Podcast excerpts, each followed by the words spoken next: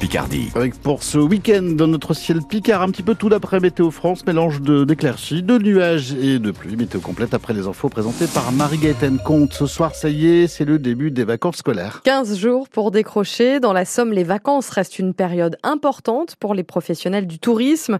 Les réservations dans le département sont en légère baisse par rapport à l'an dernier, à la même période.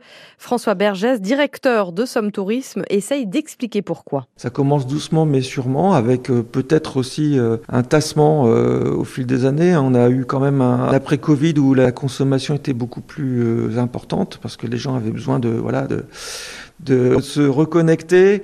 Et puis là, aujourd'hui, la conjoncture économique n'est pas terrible et du coup euh, les gens peut-être euh, ont tendance à réserver leur budget pour euh, les vacances d'été ou les vacances de printemps. Après c'est pas fini et comme on dit toujours c'est toujours de la réservation de dernière minute, il suffit que la météo s'améliore pour qu'on puisse avoir quelques réservations de dernière seconde.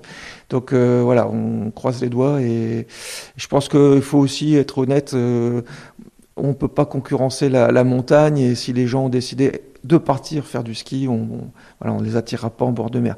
François Bergès, le directeur de Somme Tourisme avec euh, Élie Bonin pour France Bleu Picardie. Une étape de plus pour l'entreprise Insect de Poulainville à Amiens Nord. La plus grande ferme verticale du monde produit des protéines et des engrais à base de scarabées. Les premiers camions qui transportent ces engrais pour euh, les commercialiser ensuite quittent l'entrepôt depuis quelques semaines. Insect est depuis donc euh, plusieurs années le leader de l'élevage agroalimentaire d'insectes. Le salon de l'agriculture ouvre ses portes demain à Paris. Aucun représentant de la FNSEA ne participera demain matin au débat proposé par Emmanuel Macron au salon de l'agriculture, annonce le président de l'organisation syndicale Arnaud Rousseau. Ce débat est une mascarade, estime la Confédération paysanne.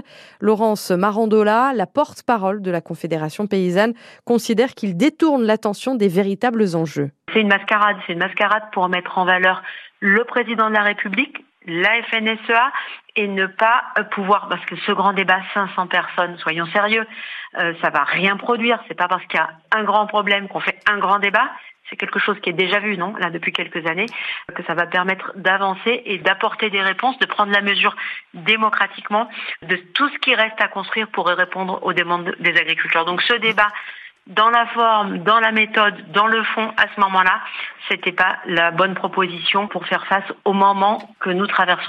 Et cet après-midi, une cinquantaine de tracteurs et de camions de la coordination rurale ont gagné Paris.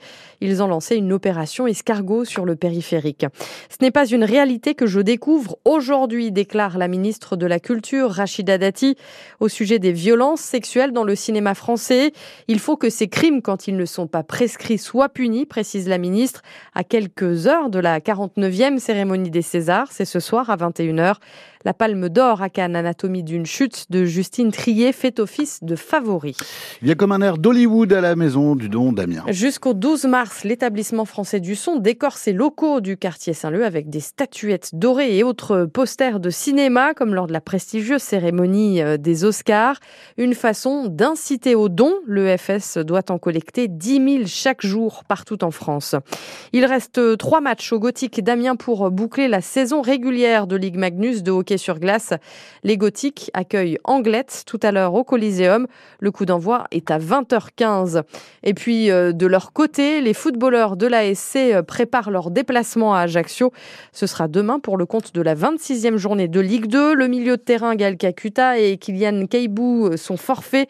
On en parle juste après ce journal dans la tribune des sports jusqu'à 19h sur France Bleu Picardie.